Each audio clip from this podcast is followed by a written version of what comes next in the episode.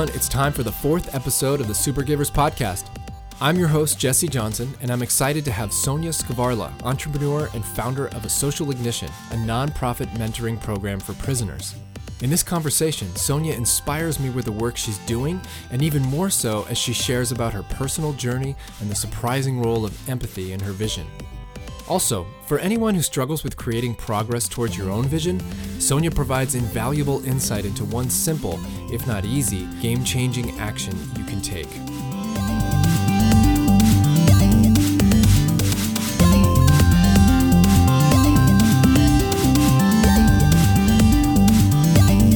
Welcome to the Supergivers podcast, Sonja Skvarla. How are you today? I'm well. How are you, Jesse? I'm doing great. Uh, thanks for being on, and I'd love to start with who are you and what are you doing in the world? Wow, just to just to say a few words. Um, so yeah, my name is Sonja Skvarla, and I am a resident here, Portland, Oregon. Um, I'm doing quite a bit in the world these days. I run two companies, um, one of which is a communications and systems design firm doing work for for profit companies and nonprofits around the world. And it's called Offroad. And the other work that I'm doing, um, the other company is called A Social Ignition. And we teach entrepreneurship in prison and work with men as they transition out into the world and start new lives. So tell us a little bit more about a social ignition and and what its goals are and um, how you started it. Sure. So it started maybe five or six years ago. I lose track pretty quickly, um, but I had an opportunity to meet about a hundred men and women with criminal records who had experienced incarceration and the barriers coming out of that to just normal life on the outside, whether that was employment or living or relationships with family or loved ones. And it was from their stories that I really got a good sense, or at least a beginning sense, a taste of what it was like to go through being in isolation and then being released into the world and all of its increasingly complexness. And so I, I spoke with these men and women and, and got a t- taste, and I really couldn't turn away after that. Truthfully, there was it struck something in me.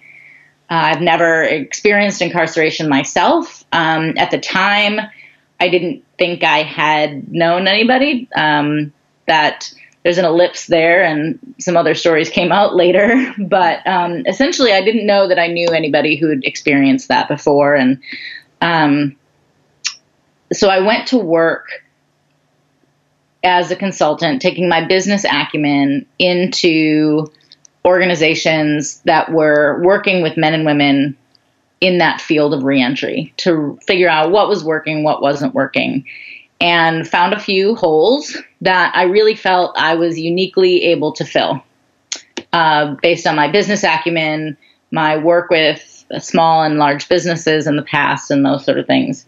So I developed a curriculum. Um, it's six weeks long. It's called the Ignition Option. We teach that in prison. Took a year to get um, permission from the Department of Corrections, but we did it and have been teaching this entrepreneurship class at Columbia River Correctional Institution here in Portland for about three and a half years. And then following that course, we the men are able to join the long haul, which is individual and small group coaching towards whatever their life goals are. They're launching into a brand new phase of life, all of these men. And so we really give them one on one attention, which would otherwise not be possible in the system. Hmm. And what's the hopeful outcome?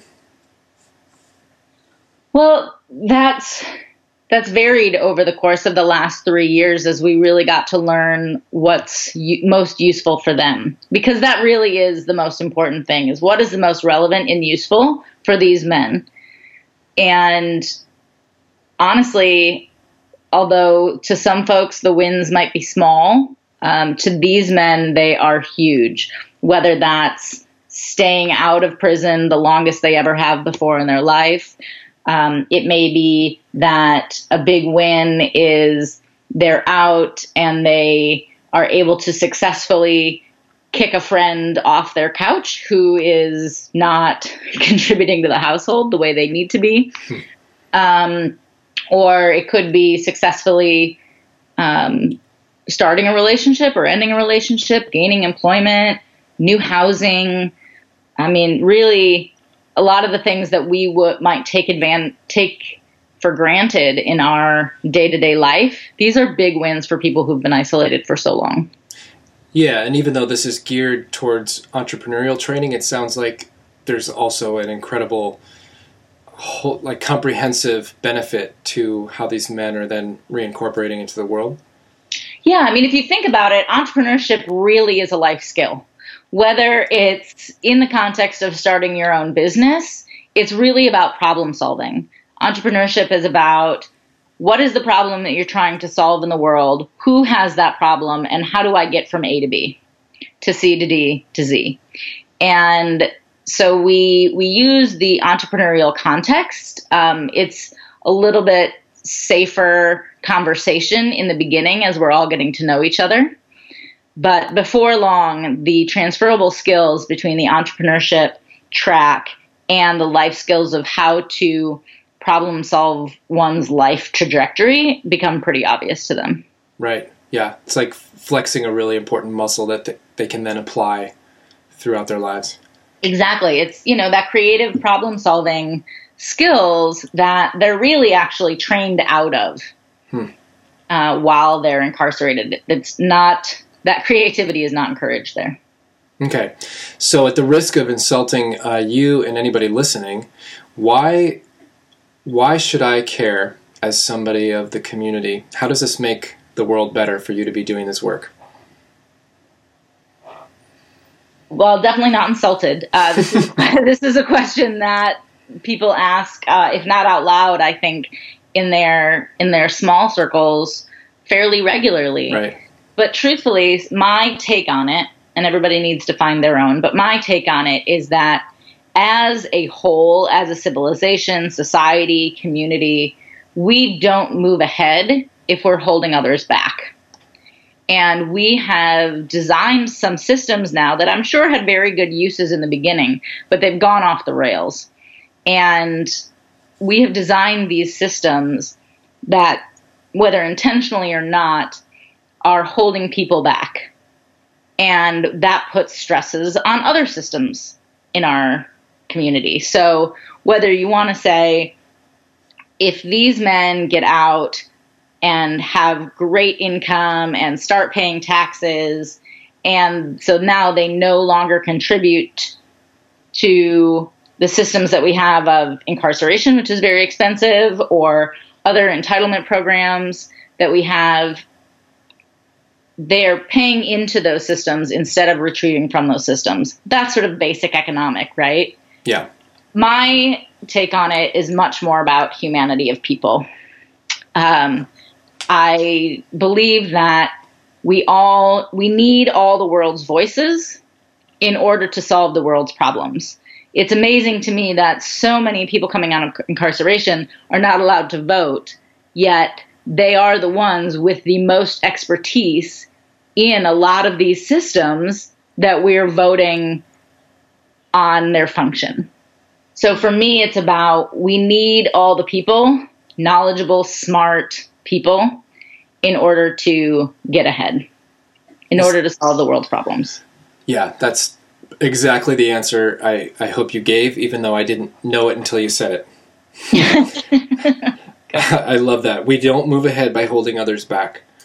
Yeah, absolutely. Yeah. Especially, I mean, when you get down to it, and this could be a whole other podcast for another day, but when you get down to it, our justice system and our legal system, it's almost arbitrary. Uh, we've just made it so convoluted that um, the reasons why people are incarcerated do have are really of no indication on whether or not they are a successful human being and whether or not they can contribute to society. So we need to fix it up. And although there's a really big system that I can only affect a very small piece of, I'll take responsibility for my corner. And luckily, there's lots of other people working on lots of other parts of that system. So eventually, we can begin to make a dent. I love it. I love. I just love where you're coming from. So, have you any? I mean, I guess I'm going to put you on the spot. Have you any uh, significant data to speak of in terms of the outcomes you've seen so far, or even if it's just anecdotal? Oh yeah, so I've got both. Um, Okay. The biggest thing being in terms of numbers. So we've had about 80 guys go through our entrepreneurial course, and about half that have continued into the long haul. Um, I will let you in. About 10 of those have started businesses. Mm. So, uh, and all the ones that are out are employed. Uh, Sans one, and Wait, so seven, 79 out of 80 are currently employed? so not all of those men have been released. Oh, oh, got it. Yeah. So this is the this is the part where counting sort of begins to break down. Sure.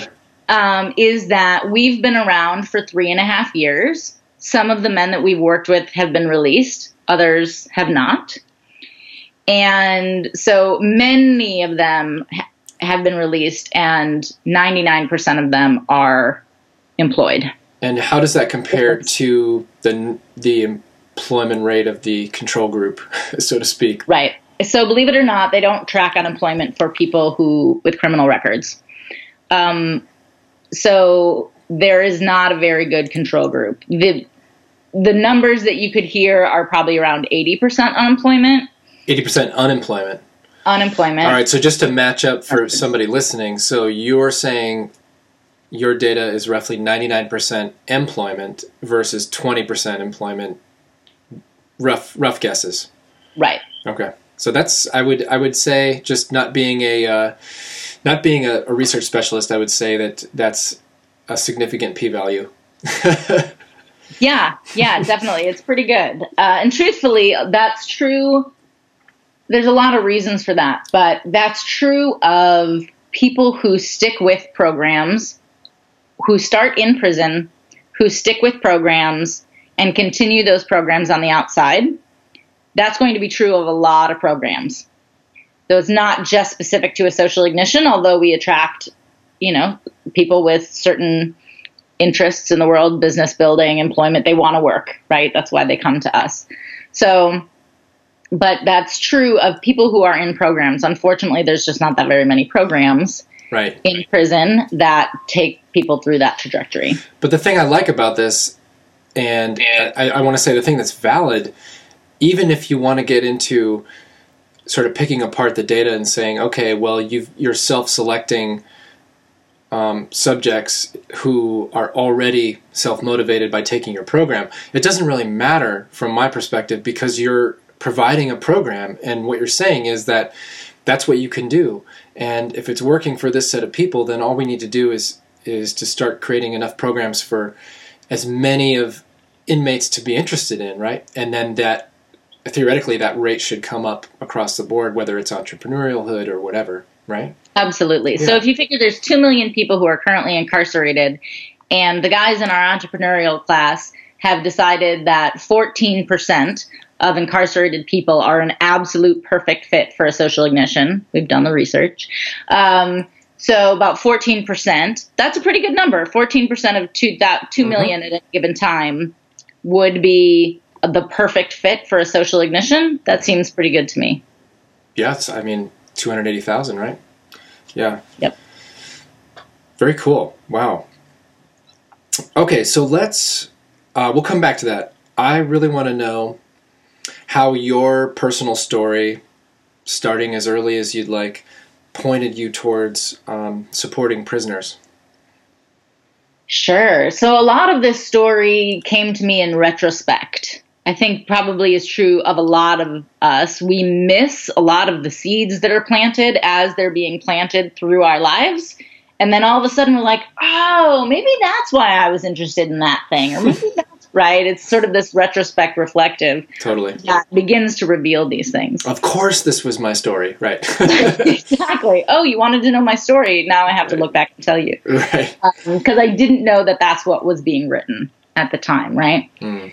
So throughout my life, there have been seeds planted from um, in my early 20s being in a situation where many of the people who I was in community with happened to be drug dealers because in this very rural town there wasn't a lot else to do or to make money. Um, and so I think that was probably one of the the first seeds planted in this rural area where I was living at the time. And second seed being planted. And so that's where I got to know that just because of a thing you do that somebody else says is wrong doesn't mean you're a bad person, mm. right? And because they were my friends, they were people I could relate to. Even though that wasn't the scene I was in, I knew them. Um, I caught a glimpse of the systemic issues and the discrimination that comes when I was probably mid 20s and working in Seattle. And I was working for a pizza shop up there, which will remain nameless now. But I was put in charge of hiring. And I was all excited, my first management position, and got my candidates together and figured out who I wanted to hire and sent the paperwork up the chain of this small restaurant chain.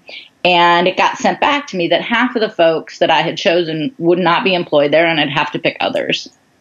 Well, it turns out the reason for that is because they had criminal records. And this company flat out wouldn't hire people with criminal records at all. Hmm.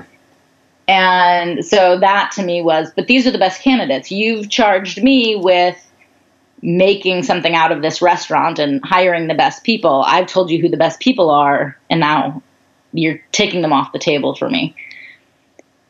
So that didn't work for me either. But I was in my mid 20s, and again, seeds being planted that I had no idea would grow later. Um, I moved on after my the fit, the first fit that I threw about that. Um, so it really wasn't until this time when I got to meet all these people with criminal records and speak with them and interview them while I was in graduate school that it really began to take hold.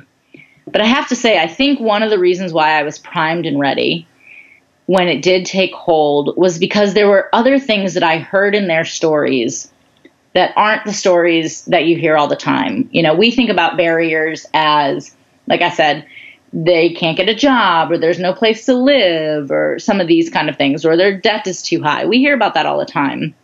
And those weren't things that I could relate to. I grew up in sort of um, middle class, white suburban neighborhood outside of Chicago and I always had a place to live, always had a job if I wanted it. Debt wasn't a problem until I went to college, but that's a privilege. So those weren't really the issues. The thing that I related to was really sort of coming from my family of origin. I could really relate to not feeling good enough, feeling as though somebody else had expectations to me on me on how I was supposed to be or how I was supposed to act and not being able to live up to those or not feeling like I could live up to those. Feeling like other people knew better what life was supposed what a successful life looked like. Other people knew better about that than me. And so they must know what's better for me. And so listening to them and not listening to myself. These are the kind of things that I heard echoed in their stories that I could really relate to. And I think that's why, although our backgrounds were very, very different, I just couldn't turn away from the connection that we felt in that time. Well, and one thing that I'm hearing underneath it all is you found empathy It was more than just relating. You had an experience inside you where you could connect with the part of you that didn't feel good enough. Absolutely. Wow, if there isn't a more relevant topic for 2018 as we head into it in terms of what our country is going through, right?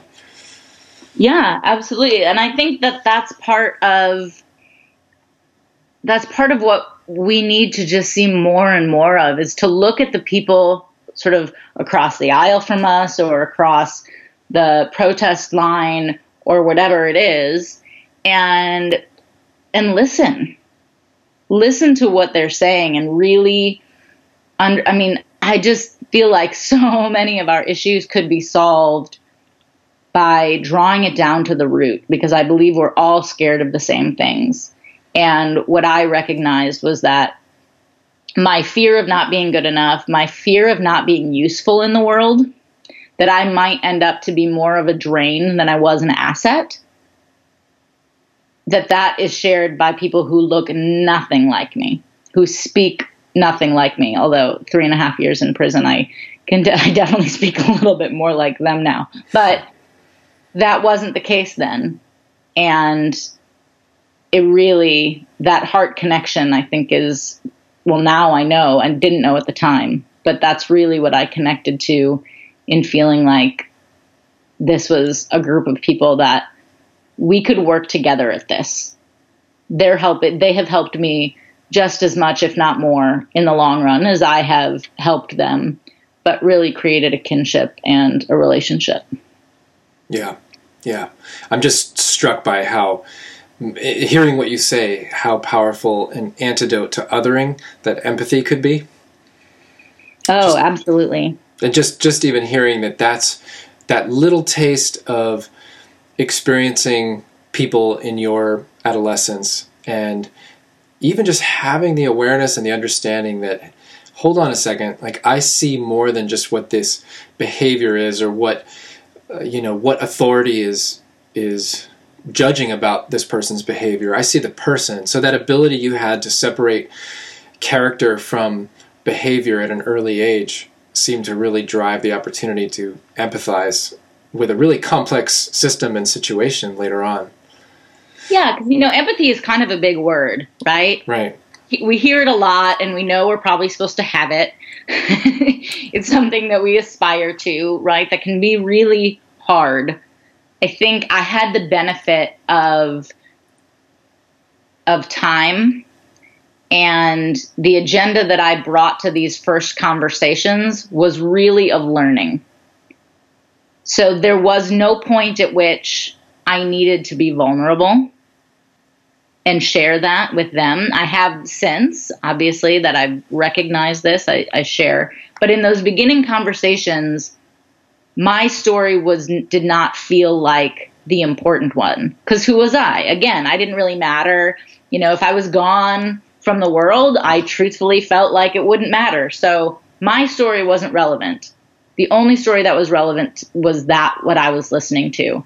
And truthfully, what I got out of the last five and a half years, all told, is a really deep understanding and love for my own story. And I've done that through working with other people. It was not intentional. I did not set out and say, you know what, I need to understand myself better, or I need to have empathy for somebody else, so I need to start with myself, or any of that. Um, it was really just being present and being open to learning. And through that, have really found relationships and, as cheesy it may sound, a lot of self love mm-hmm. and recognizing that they and I have lots to contribute in the world. And thank goodness that they're out here doing it. Yeah. And thank goodness that you're out there helping. We're all on the same team. Yeah, right.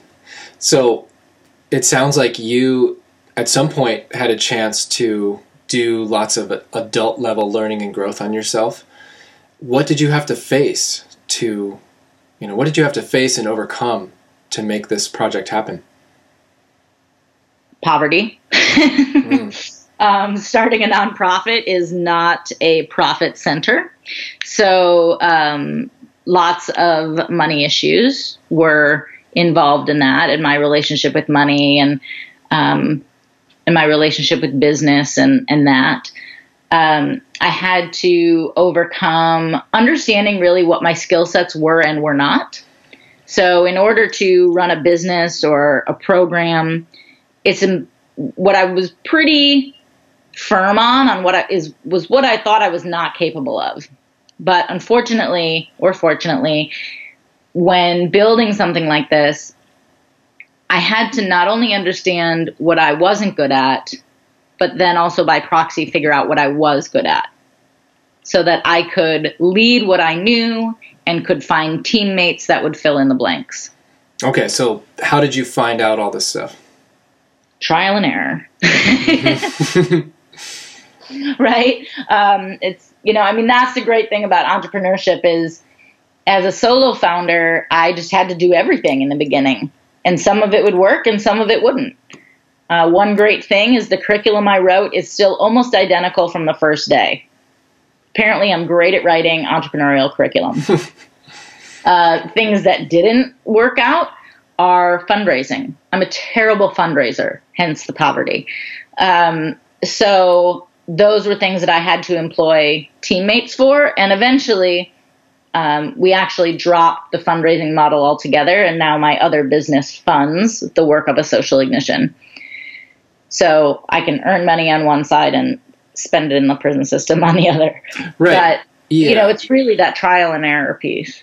Yeah, and, and I think that's a really key piece I hope listeners pick up on that there has to be some foundation here. And for some people, um, well, there's lots of different ways to to fuel the the giving work here. You you have happened to create a for profit business that supports you to do this other project, right? Right. After three and a half years of cursing myself of why wasn't I a better fundraiser? What is it about you, and how did you stick with it? Because so many people have really great ideas and they don't ever actualize them. So how did you go from knowing you needed to do this um, and facing some real adversity and some fear to uh, to making it happen? I think because it was rooted, although unknowing at the time, rooted to such deep pieces of what I could relate to, what I was really feeling about not mattering in the world. That fueled a lot of things that I wasn't privy to at the time. Um, and I don't think, I think for a lot of us, we're not conscious of that process as it's going. I think you speak to a lot of entrepreneurs about what they're doing, and uh, you'll hear that sentiment a lot. What other inner resources it took for you to get there, if that makes sense? Yeah, some of it was knowing what was, knowing just knowing what was interesting to me, following what was interesting to me, and continuing down that path. I mean, of the whole criminal justice system, there's lots of things that are broken, there's lots of work to do. But not allowing myself to get overwhelmed, at least not every day, mm-hmm. um, by the work and saying, okay, I'm not going to be working in the legal system. That's not where my skills lie. I'm not going to work in a food kitchen. That's not where my skills lie, right? So, really, just process of elimination following what was interesting to me. And this idea of letting it emerge and really doing as I was visioning. Those two things need to be done so much at the same time, or at least in quick succession, back and forth and back and forth. Mm, yeah. I think where other classmates of mine from graduate school or whatnot um, have ended up in a different trajectory is spending so much time visioning and that there's this I mean there's a great delay you will vision and then you will begin to do and it won't look like that vision for a long time. yeah. It could be a year, it could be 5 years, it could be 10 years. I was talking to an entrepreneur the other day, 17 years it's taken her to really begin to see that vision take place. And I think if we put this big vision out there really soon and think about it too hard, too long, the delay that it takes, the amount of hard work that it takes to there, we can burn ourselves out too simply, too quickly. And so if we can do a little bit of visioning, say, this is what I want to see in the world, I have nowhere near reached where the vision was that I had. In fact, some of it I had to back off because failure, right? I had to reorient the whole boat. But you have to start. You have to start in action right away. Otherwise, we'll get bored, we'll get burnt out, we'll get overwhelmed. Action right away.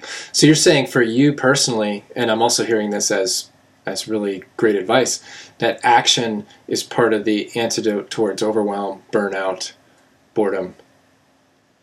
Absolutely, because you can start checking things off the list right away. as we move, action is about moving forward. And the more you move forward, the options that we have start to fall away. And that cone gets smaller and smaller and smaller to the point just by moving forward down the road. Options become unavailable. Yeah. So if we march down that road, it actually gets easier and easier and easier to make decisions as we go. The what's not going to happen, that timeline actually comes to us and we'll figure out the things that aren't going to go just because that's the way the world works. That's the way the universe works is those things will, the timeline will be that those things will fall away. So action makes decision making easier. Otherwise, we can end up in what I call analysis paralysis. Somebody else said it before me. I didn't make it up. But that we're just thinking about it and planning and visioning. And it's actually one of the reasons why we don't write business plans in my class. We just start modeling day two. Hmm. Because we'll get all the information, but we need to start testing in real time to know immediately what things will work and what won't things what things won't work in that experimentation. Yeah, I love this. I've seen this in myself and I've also worked with coaching clients around taking action you know in in accordance with the vision. So what would you say in your experience if somebody's listening and they've got a great idea or maybe they already are an entrepreneur they're having trouble translating the vision into action steps what would your consult be for them? Start as small as possible.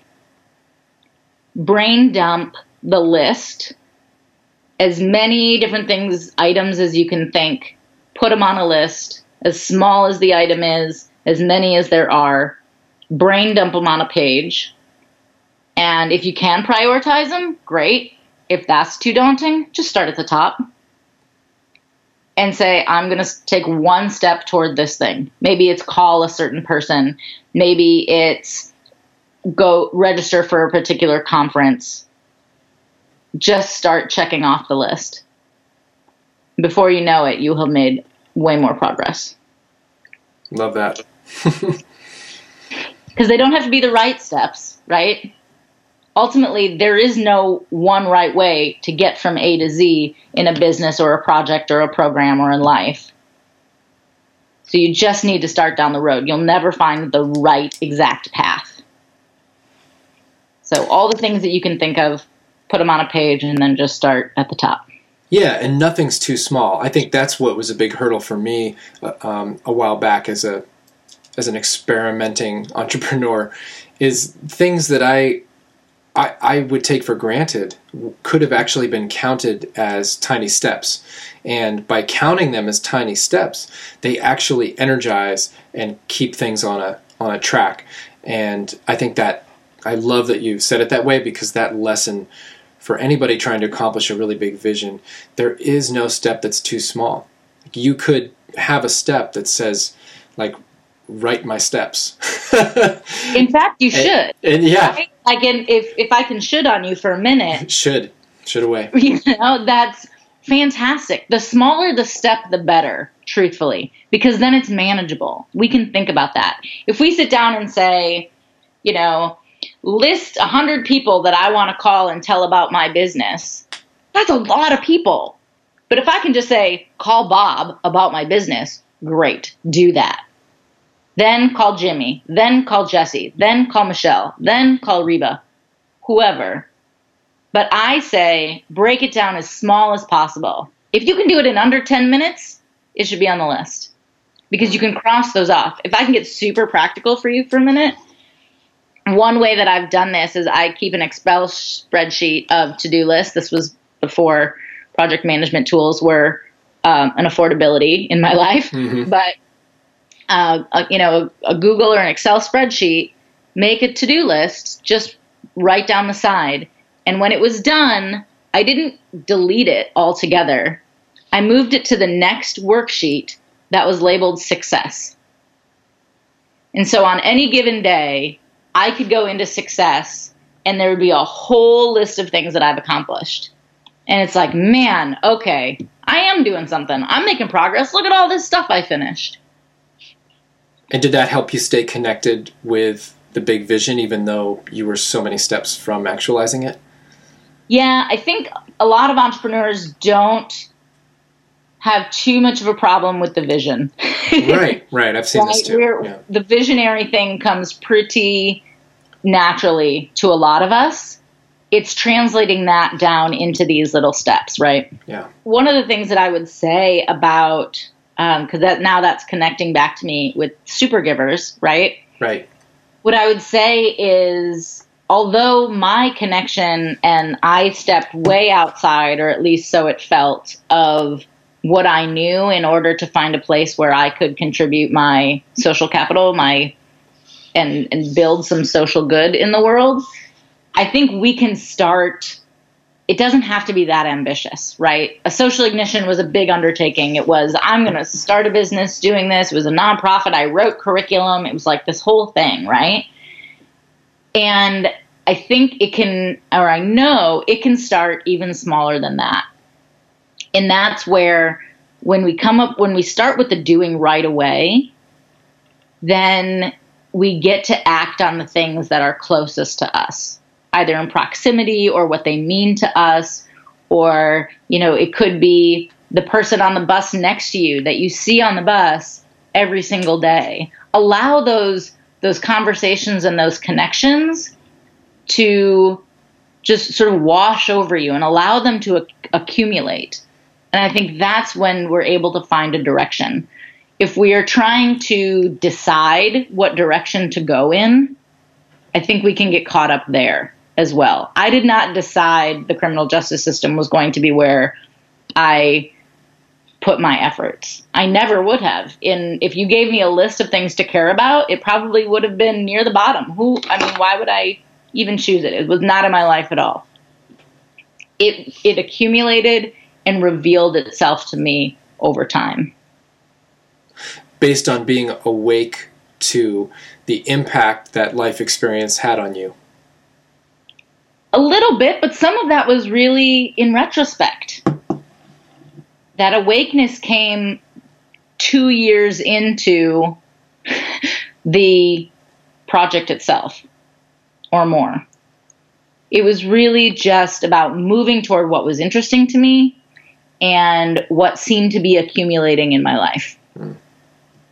And that was listening and experiencing people who happened to all be in this criminal justice area who had happened to experience incarceration.